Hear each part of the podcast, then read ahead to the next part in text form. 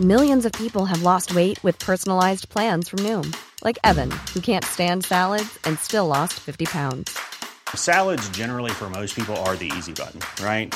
For me, that wasn't an option. I never really was a salad guy. That's just not who I am. But Noom worked for me.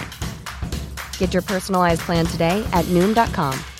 Real Noom user compensated to provide their story. In four weeks, the typical Noom user can expect to lose one to two pounds per week. Individual results may vary.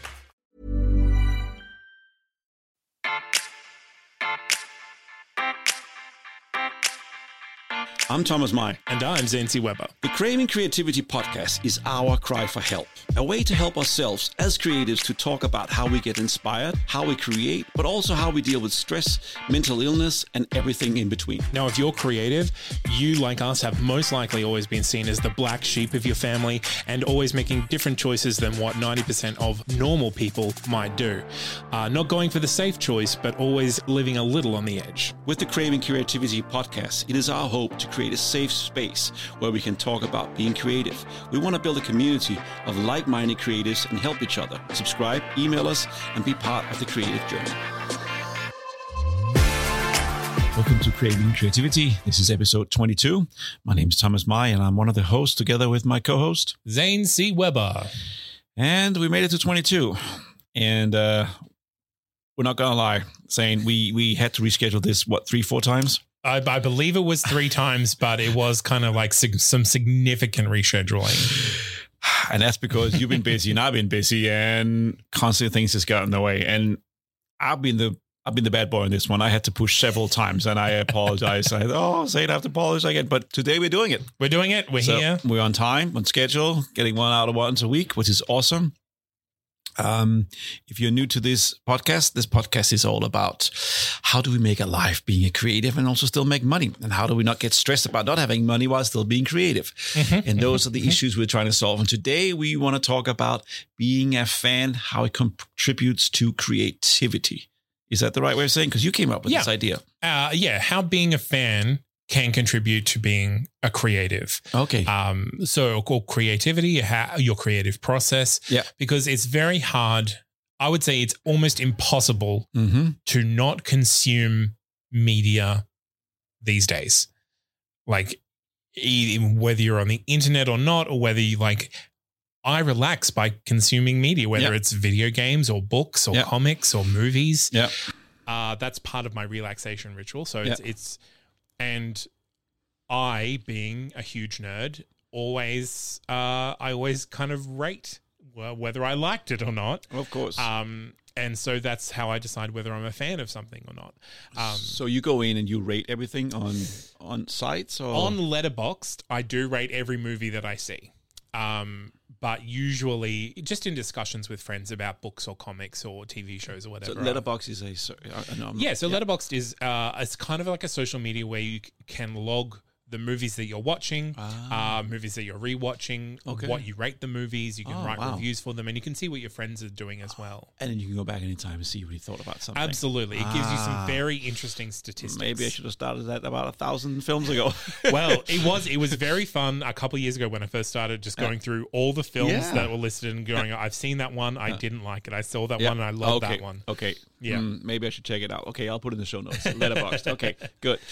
Um, so it is, yeah. So I, I find that when I'm creating something, um, it is almost intrinsic to I've and I've spoken about it on this podcast before. When I'm creating something, I almost immediately my first step is to go and consume surrounding media. Ah. So, like particularly when I was directing the producers, I watched every iteration of the producers Yes. I could find Yes. so that I could I could work with the audience uh, expectation Yes, of what of course. was coming out. And Yeah, you know, yeah.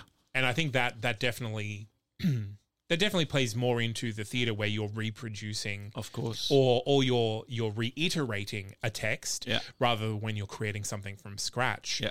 Um, but again, a lot of my my personal podcasts have to do with reflections on media. Hmm. Um, I have a fan fiction podcast, which is not a particularly safe for work podcast, and I also have a Disney podcast where we it was basically a debate podcast about which is the best Disney movie. Ah, that's, Um, that's good. Should we link? Should we link to these podcasts? Yeah, the show notes? absolutely. We'll Yeah. put them in the show notes. Okay. Um, uh, so I think it's a big part of my creative process is observing and uh, and analyzing what has come before me and what I enjoy in text and what I want to include in my own work. So, so let me ask you because you and I, right before we got on here, we have been talking about the Foundation, Mm-hmm. the new show from Apple TV. It's Asimov, is the name? Uh, Asimov, Asimov. based on uh, Isaac Asimov's work. Exactly, and we both like it a lot. Mm-hmm. Okay, so let's take let's talk about it. So you were the tenth episode just dropped. You watched it now. You like the whole thing. So what do you do now to?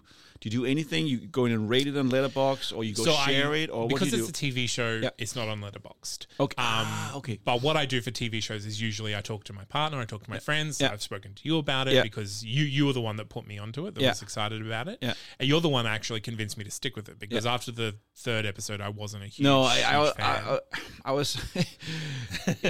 if one hasn't seen Foundation, it, it, it, it jumps in time period all the time, and it's very confusing. Yeah. it is very confusing. But once you understand that it's a grand university, yeah, not university, universe that you have to see the story over time, but it's, the Yeah. characters are the same. yeah. They keep being reinvented, or yeah. Once you get that, then you're with it, right? Yeah. And well, once once you find the the rhythm of the storytelling, Exactly. uh, and I don't think that it, it- that was it was very obvious in the first few episodes, but definitely by episode five, you found Yes. they they found, or at least I found what they were same putting here, across. Same here, same here, Yeah. and it's definitely worth giving a shot. Anyway, it's a great and show. and that exact sort of discussion is Yeah. something like okay so when we're dealing with a text like that Yeah. how do we either avoid that or is that something that we actively want to try to achieve Mm-hmm. like keep the audience guessing until maybe fi- halfway through the season Yeah. um and i think it's through comparison of the the text that you are a fan of Yes. that you is your first step to analyzing your own work yes. because it's notoriously difficult to objectively analyze and break down your own work Mm-hmm. Because you know where it's come from you know everything behind it and viewing it objectively is is difficult just for the for the fact that you're not objective Exactly. um so viewing it through the lens of other texts that you know very well Exactly. is is a great first step to doing that Exactly. All right. So because it's a TV show, you can't put it on Letterboxd, but you do share with other people. But do you go in and consume other medias around? Because I know I, there's in the beginning of the, this foundation show, there's an Apple podcast, I think, where people are discussing the show. i Are you consuming that as well? I are you tend going? not to do Okay. that. All right. I like to consume media separate from promotional material around the media. So Okay. I don't like watching trailers. I don't like watching uh like uh what is it called where the director's talking commentary yeah. um, that sort of thing. I like to consume media for myself, uh, and then and then maybe if I'm really interested and really into it, I will go and consume that other sort of stuff. Okay. Okay. Um, my particular brand of fandom is kind of saying, I really like this. I think you would really like it, and pushing it onto other people. All right. Um, I I'm a bad fan in that I'm not a fanatic. Okay. I won't consume. so that's the thing. Like I'm a big fan of Isaac Asimov. Yeah. Um, and I consumed his his books way back when. Really? Uh, when I was first when I first started reading, so like maybe late primary and early high school. Yeah. Um, and so I was uh, trepidatious about the Foundation series because it is a huge story that I just couldn't see working in a television format. And it is a little bit simplified and it is a little Yeah. bit arch still, but it, that's I can see that that is how they have to tell the story. Good. Um, and I think they are doing a, a decent job of it.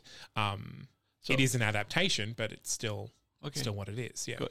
So speaking of pushing things onto other people, right? Yeah. So I pushed a. Um, we were playing a joke the other day, and and I gave you a computer game that I like a lot. I pushed the game onto you, and you came in today Monday morning, and you said, How dare you? "How dare you? This is so addictive.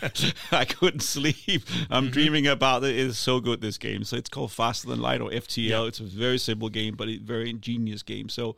So now you're going to go out and push that to other people. Is that what you're saying? Or Absolutely, Yeah. the, the people that like that that kind of game, Yeah. I will definitely Say, "You gotta definitely spread it through. Yeah, Yeah, Um, because it is an ingeniously designed game eh, with huge replay value. I, I Um, and it I think- six years. Yeah. and I think that is what what that is what a game has to be to get me to be a fan of it is Yeah. be able to go back and play it Yeah. again and again. Yeah. There are a lot of really cinematic games like Mass Effect and whatever that have really intricate storylines and. I don't get into that kind of game. Got it. I like the kind of game where I can, where it is a game, Mm. where my brain has to switch into certain uh, modes of thought and Okay. processing, and I engage with Yeah, the game. solve a problem. Way. You got to Yeah, solve a problem. And solve a problem rather this, this than game, consume a story. Sorry if you're not a big fan of games, but this game forces you to solve problems right now. Right, lots of const- problems constantly. all the time. so it's called Faster Than Light FTL. I'll put a, load, uh, a link in the show notes, and it's you can play it on iPad or a PC or a Mac, uh, but not on your phone because it's it requires uh, more space, real estate on your screen. yeah. All right, so nothing about computer games. Okay, all right. So, um, in in in what made you want to talk about this? Is it because you want the fan to be a better consumer, or do you want the creator to have a better relationship with the fan? Honestly, I'm interested in cre- how creators interface Ah. with other texts. Okay, um, and how because I'll, my, so my the top three list that we're doing today is Yeah. like what are the properties that you are a fan of? Yeah. capital F fan. Yeah. hills that you will die on. Like this is a good text, Oh, okay. regardless of anything else Yeah. that happens. This is this I is what I'm completely misunderstood that, but sure. As always, we've been very creative with our top three. all right. um so i i think when it comes to when it comes to what i wanted to talk about Yeah. is yeah the discussion of how how your what you like in media Yeah. affects your creativity in relation to media so like obviously you're a film fan Yeah. and you've worked in film you've Yeah. worked in film production Yeah. how has the films that you are a fan of affected the work that you've done in film Well, of course, you are massively inspired. And the first director I worked with, who was also the writer, he was totally inspired. Um, and for the first film, which is called The 18th, I've talked about that before, it was inspired by um, Robert Altman's, what was it called? Shortcuts? Yeah, it was called Shortcuts, which is, it came out a couple of years before. He was massively inspired when he wrote that film. And the second film he wrote, which is called Possessed, I had a scene, a film called The Hidden, which is an 80s, 90s film with Kyle McCallahan and is it Tom Byrne? I can't remember the other characters in the film, or the actors in the film, but I told him about that premise, that story, and based upon that, he went home and wrote a script which became Possessed. So he was totally inspired by that. I think we discussed this before. What is it? Great um, uh, artist, great artist steal, right? I mean, it's, yes it's yeah and so I think as long as you're paying homage, good to- artists borrow, Yeah. great artists that's true. steal. Yeah. So you get inspired. You can see what other people do, and you got to check out. It's not the competition because Robert Altman and and the Hidden was in completely different categories, but you can definitely be inspired by the works of other Yeah. I mean, that's the thing. The number of filmmakers that I've spoken to who have said, in my film, I'm going to have this one long tracking shot because I've seen this Mm-hmm. Yeah. to used to such effect in other films. I'm like, that is a form of fan. Yeah. Like you are a fan of that cinematography and Yeah. that choice and what it meant in the story, Yeah. and you're trying to replicate that in your own text. Exactly. So Yeah. a famous shot, if anyone has seen the original Jaws with Steven Spielberg, there's this amazing shot in the film where I think he's the Roy Schneider. He's the guy on the beach looking out for the sharks, and there's a camera rolls towards him, but also zooms in at the same time. It's a very special shot, and Hmm. so many filmmakers have recreated that shot in others other films because it was so iconic and so special. Yeah. It's a little thing you know, as- notice as a photographer, cinema uh, cinema photographer, maybe not as an audience, but it's a very special. Again, I'll find it in the show notes. Maybe post a YouTube link so people can see how that one shot has been established in other f- films. Yeah, Yeah. absolutely. Yeah. Um, and so I think when when we're talking about that, it is it, it is necessary to kind of delineate where being a fan ends and where being a creator starts. Yes. So, So- figuring out how you're different to the Exactly. media that you consume so that you are not just replicating it or or, or just like this already exists in the world why do you, you need to make it um, and that's something that that is something that's plagued me for a long time because I mean, I think I've spoken about it on this podcast before. The first creative writing I really did for myself was fan fiction. Yeah. I wrote uh, an X Men story. Yeah. Um, it was original characters, but it referenced the universe and what have you. Yeah. Um, and that is how I, I kind of gauged my interest in creative writing and how what I want to tell get across in a story. Um, I'm not sure where that delineation is. I can't tell you like, okay, you have to change it this much and not include this name or Ah, this okay, yeah. concept before it is an a new work rather than a referential work. Because like I mean, uh, the the famous example is Fifty Shades of Grey started as Twilight fan fiction, Mm.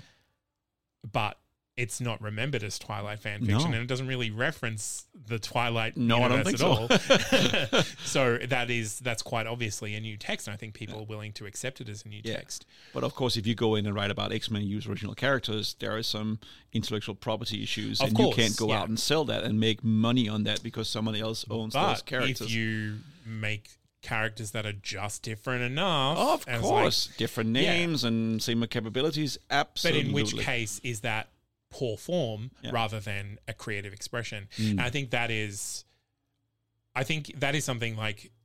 like that old definition of art is like I can I don't know how to define art, but I know when I see it. Or pornography, I don't know what it, I, don't- I can't define it, but I know it when I see it.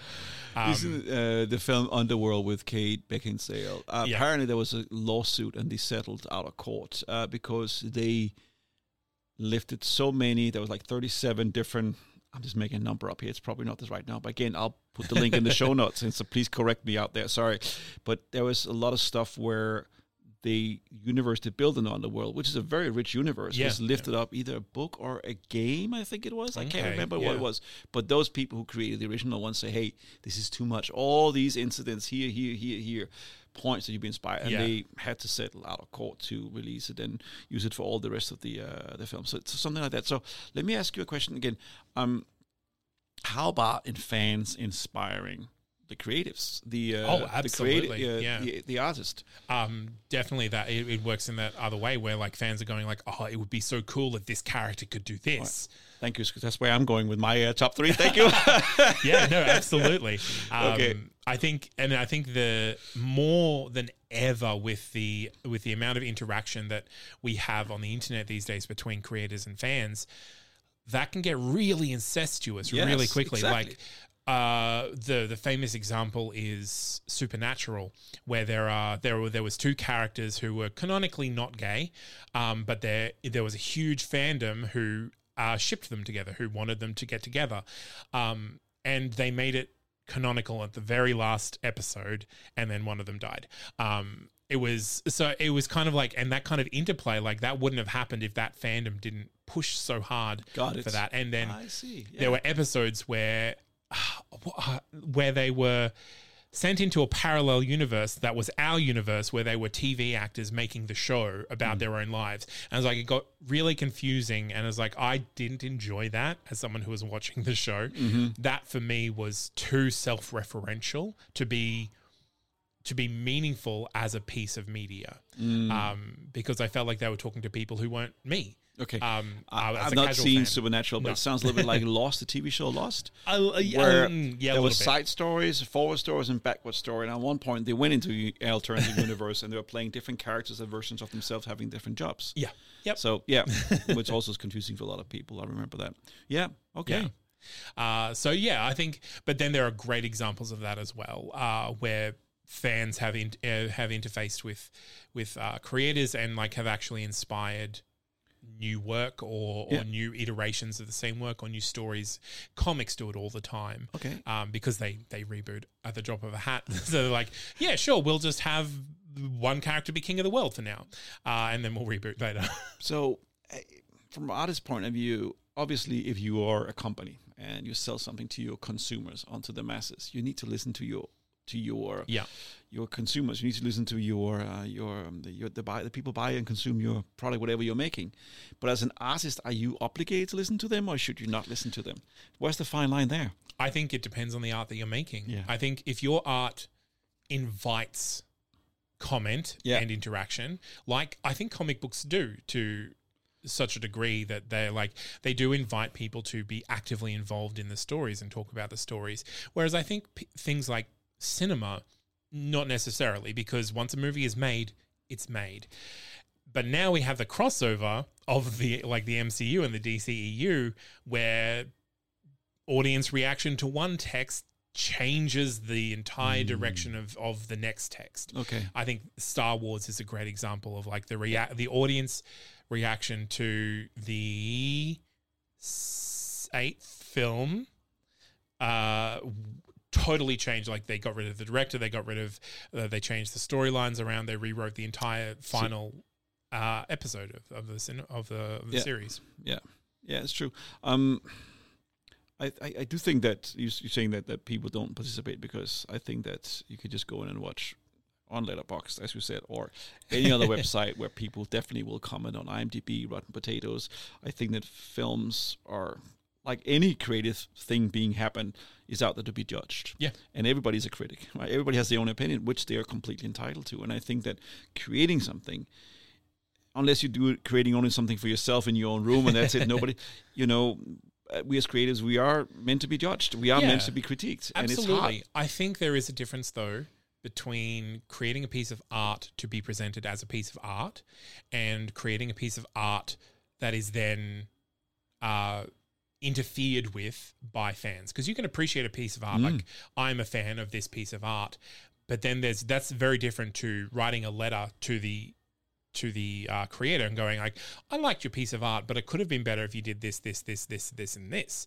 And maybe in your next one you should do that. Mm. I think there's a very big difference between appreciating a piece of art for what it is, whether you like it or not, mm. and actively involving yourself in the creative process, which whether or not like interaction with a creator is affecting the creative process.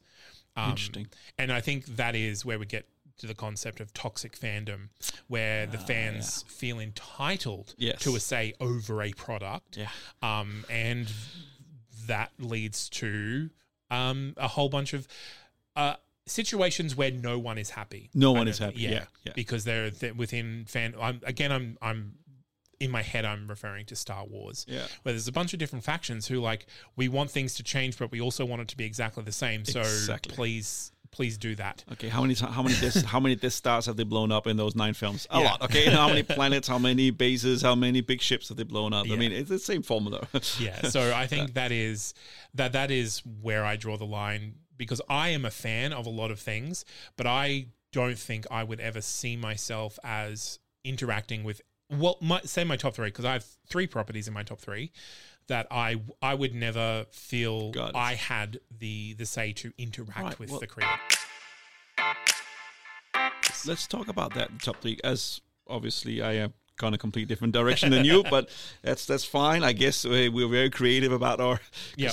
If you haven't listened to this podcast before, what, what happens is we use, we take turns coming up with a topic, and then we come t- take turns saying, "Okay, these are the top three things." And I don't think at one point we've all got it right.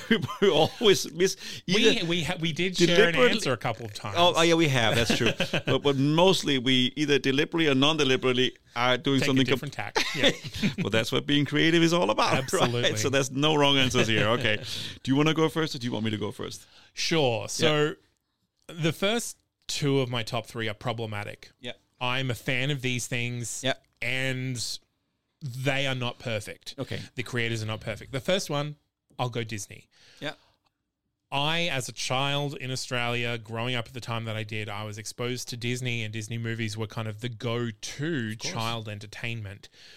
Um, that hasn't really changed for me. I think Disney do put out a lot of quality work that has a lot of quality effect. I know that Disney is a bad company. Like they are, they are consu- they're purchasing everything, and like definitely now They're dominating. They're, they're, they're yeah, and and through that dominance, they are enforcing a kind of Yeah. uh, cookie cutter approach to filmmaking, which Yes. I don't appreciate. okay, I agree with you. Um, they're they're being I wouldn't say monopolistic because of course lots of other films comes out, but Yeah. when you start owning Pixar, all the films Yeah. that Pixar made, you start owning 20th Century Fox in their library. You have the Marvel universe, you got the Star Wars universe. Yeah. I mean, when when a Disney movie comes out and you can pick each different plot point because it's just the same. It's the same rhythm told with different characters. It's it's it's a well, it, it is it is the hero's journey, but Yeah. it's like it's one particular aspect of the hero's journey isolated, and Disney knows that that knows that, that that works. And having gone to Disneyland, um, I think Disney does a great job of manufacturing this kind of like light-hearted happiness, nostalgia Mm. um, that that is in baked into the people who grew up with them as a child Yeah. and kind of carrying that forward into the future in the way that it just kind of removes all anxiety you don't have to worry about tragedy at an end of a disney movie Mm. um, because even if there is a tragedy at the end of the disney movie it's going to be heartwarming in some way um, Yeah. so yeah, I'm a fan of Disney, and I'm not a fan of the Disney company, but of the Disney texts, uh, definitely pre 2015. I think I'm I'm pretty almost all Disney movies. I'm, I'm a I'm a I would say I'm a fan of. Yeah. Um, but yeah, so Disney is definitely something that has changed the way that I view text and storytelling. Um, But Disney,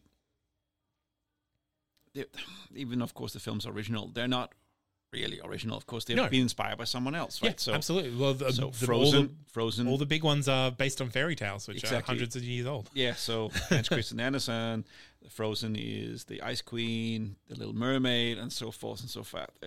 And all the different stories from different regions of the world is also inspired by local. Yeah. So they are going in and finding a story that that resonates, that has proven its time. But even even the Ice Queen, like they they took that story and then they Disneyfied it. Like the Oh, story totally. is and like Little Mermaid, horribly tragic tale, Disneyfied. So Oh, the- yeah, yeah, yeah, so Exactly, yeah, yeah. that that is again like uh, Walt Disney was a fan Yeah. of these Of these course. stories, and Yeah. so he took inspiration and and so that that is something that will run through all three of my choices Yeah. is texts that are based on the creator being a fan of something else. Got it. All right. Yeah, so Well, get definitely it. Disney. All right. So I went a little different direction. Mm-hmm. I was more about I was more about the intersection between fan and an artist, how they can inspire one another. Okay, And how they can yeah. work with one another. And I got three examples here and hopefully you're gonna like them as well. So the first one is our great friend Fabio Saffaginini, I think his name is. I'm Oh, probably pronouncing fan. probably pronouncing it wrong. You might not have heard of him, but he did something very unique. So he is Italian, living in a in a in a part of Italy, Cesna, I think it's called, and Cecena, I think it's called, and uh, he was a big fan of Foo Fighters. Okay. Do you know where this is going now? No. No. so he's a huge fan of Foo Fighters, and he wants Foo Fighters to come and play where he lives Mhm. in his town. And so he comes up with this idea of getting a thousand musicians to play one song for Foo Fighters. Okay. Learning to fly. and have, you're not familiar with this? I I have heard of this story okay. now. Yeah. Yeah. Yep. Okay. So he goes in and he spends a year every day. He's just working on this project to play this one song with a thousand musicians who come from all over Italy, and to make this video and send that to the Foo Fighters to tell Yeah. them to come. And of course they respond, and of course they come and play. And Fabio becomes his hero in his own little story. Yeah, he gets up on the stage at the concert, and it's just I things like that where people spend time, energy, and money and resources doing something they're a fan of. It, it, it restores my faith in humanity. it does. It's Yeah, like, absolutely. It's inspiring. I get a tear in my eye. I think it's amazing, and and and getting a thousand people to sing and play drums and playing guitar. If you haven't seen the video, I'll put a link in the show notes. It's Mm-hmm. amazing. It's touching. It's moving. And Fabio is just a, a big fan of Foo Fighters, and they showed up. Absolutely, and So that's a great I- I example love of that. fan service. Exactly. Yeah. So I love this, and, and I think it was seen by 58 million times. There's, there's a YouTube video, the, at least the clip I just found today. But I I love that interaction between a fan because if you are the Foo Fighters, obviously you Yeah. are superstardom, right? You are the one percenters in the music industry because you're touring, you're making lots Yeah. of money, right? And then this small region in Italy, how do you reach? How do you get through them? Well, you do something creatively Yeah. that inspires them that they will notice it. it like, like he says, Fabio says, we know a lot of people will watch this, but I only made this video for five people. Yeah. And this, of course, the members of Foo Fighters, right? Anyway, that interaction, that inspires me. I was just very happy about that. So, Oh, absolutely, Yeah, yeah. and that's that's a great way. Like, obviously, he's not or maybe he is a musician, but he's like, you know, just playing a song and, and Yeah. covering it isn't going to get is, isn't going to get the attention. Sit- sitting at home with a guitar and and and, and, and crooning your heart out to Dave Grohl is not going to cut it. But Yeah. this did, and he went viral around the world as it should. So amazing story. I love that. Yeah, absolutely. yeah. My second pick is Quentin Tarantino. Yeah, I Your like guy. all but one of his movies. Well, I, I love all but one of his movies. yeah, Um, it's Hateful Eight. You don't like, right? Is it? no, it's No. Once Upon a Time in Hollywood. Oh yeah. Um, and like I forgive him the gratuitous feet shots. I forgive him the the questionable uh, use of uh, accents and slurs, um, because the stories that he tells are so well crafted. yes. and he is uh, so uh, in tune with the text that he is referencing and that he is a fan of that Mm. Yeah. he is pulling into his Yes. own work. Yeah. Um, my favorite of these is Kill Bill one and two. Yeah. and that all both of those movies are just just references with original characters in a script. Yeah. Um, it is something that I've never seen anyone else do to the same Mm. Yeah. degree of mastery. Yeah. Um, that being said, I don't think Quentin Tarantino is a particularly good person or that I would particularly get along with him if we met each other.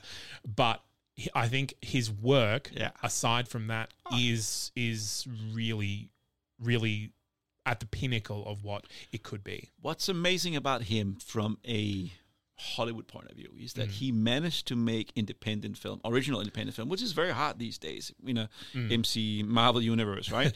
but he managed to make. I wouldn't. Say, when I say independent, I do with you know. rent- I mean, it's not really independent, but it is because it's independent storytelling. But Yeah. it still m- maximizes box office. It's a very very hard thing to Yeah. do because if you normally make an independent film, and I don't mean independent in the studios because of course he's got the backing of the studios, but what they allow him to get away with, Yeah. no one else would get allowed. To No get one has with. the control that he does Exactly. over the film. So he's allowed to do stuff that no one else does, and he still delivers box office results, which is amazing. So Yeah. it, it's a testament to that you can be original. You have to fight your way to get there. But once he did Reservoir Dogs, which is his first Yes. film, Yeah. and then after that was uh, what was it? What he made after that? Uh, Pulp Fiction. Pulp- was that oh, oh, no, I think Jackie Brown, then Pulp Fiction. Okay. And then, because once he hit those films, and again, Reservoir Dogs, it was so different and so obviously very Japanese inspired by all and, Yeah. and, and Hong Kong films and and what's his name out of Hong Kong, the director. Oh, I can't remember right now. That's a little bit embarrassing. Anyway, he's very inspired by them. And he go and pulls this thing off, and so it is testament that it is possible, but Yeah. it's very, very hard. I mean, ninety nine point nine percent people don't do it, but he did it, and Yeah. that's that's impressive. So and I think that's the thing. that. Like, you need. Tarantino had the talent and the opportunity to showcase the talent, and then the verisimilitude to stick to his guns Yes. to make it. And then when once he had that reputation, he could leverage that Yeah. ongoing. Um, he still had to go and convince uh, Yeah. producer investors and because Reservoir Dogs, although it was shot on very low budget, it Yeah. still had to be made and still had to be pulled together, and he did. And so and he had to sell scripts before that, and like he had to compromise, like because he wanted to direct and whatever, and he couldn't do it. Yeah.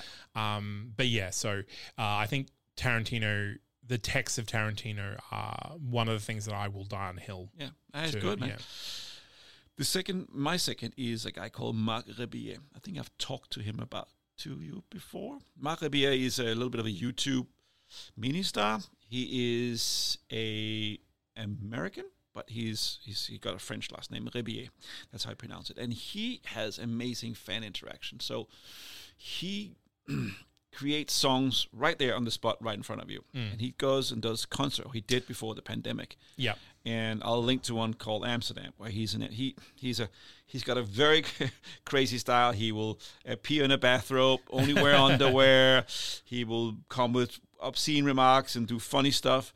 But he's inspired by the audience, and the audience will shout him a word or a text or a scene, and he'll create a song around that. Yeah, So okay. he takes fans who show up to see him be creative, create something on the spot. He takes their words and he turns it into a song. Yeah. And it's so simple, but so powerful and so moving. And he's a phenomenal uh, musician. And he basically has a keyboard and he's able to replicate any sound and create any instrument with his keyboard.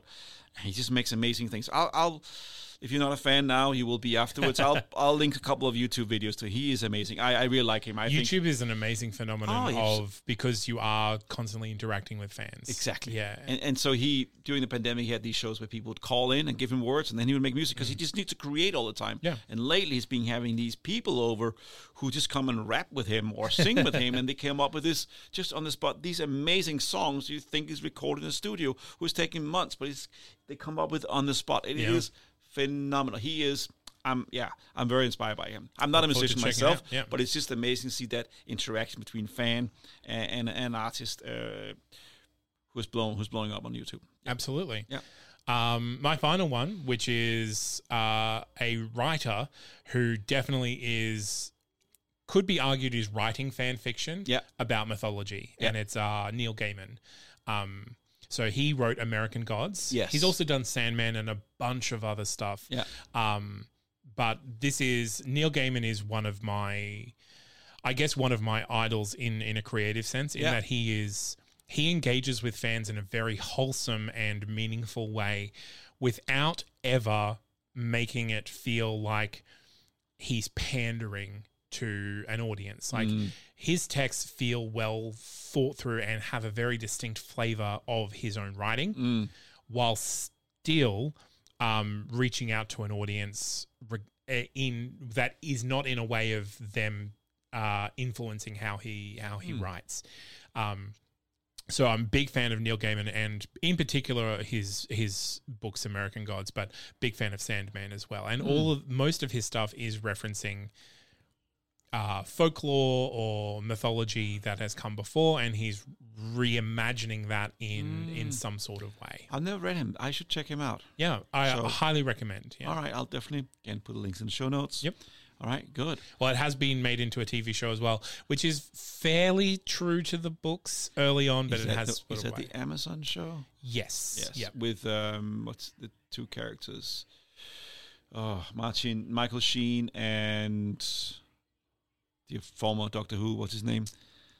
I'm not sure that it's the same thing. Are we talking about something about. else? I'm talking about a different show. Uh, No, maybe. Yeah. yeah. Sorry, I'm confused here. we'll put it in the But show we'll notes. put it in the show notes, and you can go there to Yes. check what. So, so what is your what is your final So my final one, staying on that path between the fan and artist, is interaction is a tool that was invented uh, about ten years ago. I think it is now. Is Patreon. I just think you should give shout out to Patreon. That it's Yeah. giving a vehicle to support independent artists, um, Yeah. to give them money for the work they do, or for artists who are struggling to go out and say, "Hey, support me in what I do." And this is the reason why you should support me. Just don't ask for money, but say, "If you give me this kind of money, I can do this, this, and that." I mean, Yeah. you explain why it's important to support, and not just ask for money. But it is it is the best case scenario of microtransaction. Yes. which is like Yes, I I love ca- it. I can't afford to buy a buy a thirty dollar product from you every month, but I can afford a dollar. yeah, And, I and if five dollars or and ten dollars. a thousand people Yeah. give a thousand dollars a month, Exactly. then I'm, I'm assured that you're going to continue creating. So I just want to shout out to Patreon. I think it's great what great what they're doing, and I, I love that it, that service exists, and it's good for uh, artists and fans. So and and it has inspired a whole bunch of other different different uh, uh different services that are s- along the same lines Yeah. but have different things so Yeah. like Ko-fi and and what have you but yeah absolutely um patreon kind of revolutionized the maker market the Mm. Yeah. creator market yeah exactly. All right. awesome that's it It's That's the always been, yeah, I think it is. um, as always, if you like this, please give us a five star review. Uh, put a comment in if you Yep. are on some of the podcasts where you can. Uh, we have an email address it's in the show notes, and we also have a Facebook page now. You go in there, we po- post the pictures, uh, and uh, we post uh, the episodes there. And um, I have, we took some pictures the other day of us so people Yeah. can see what we look like. Yep. So we're gonna i put them. smiled for it Thank you very much. I'll put some pictures up because it's always funny when you, when you, if you listen to someone and at one point you're gonna go, what do they look like? I mean, because you, I don't know if somebody's out there listening to this, but it's like, what do people look like? So I always, I always have to find out at some point if I start listening to someone for a long time. So yeah i don't think i look like what i sound like same here, same here. Do I? I don't Um, know. Nobody Uh, does. But I would like to know what your favorite fan fictions are. yes. Or what your favorite like uh, text that is inspired by something else is by another text. Or how you've seen fan contribute to creativity bet- Yep. between fan and artist. I like that that space there. So, Yeah. What's your favorite fan service moment? Thank you. Saying it's always a pleasure. Next time.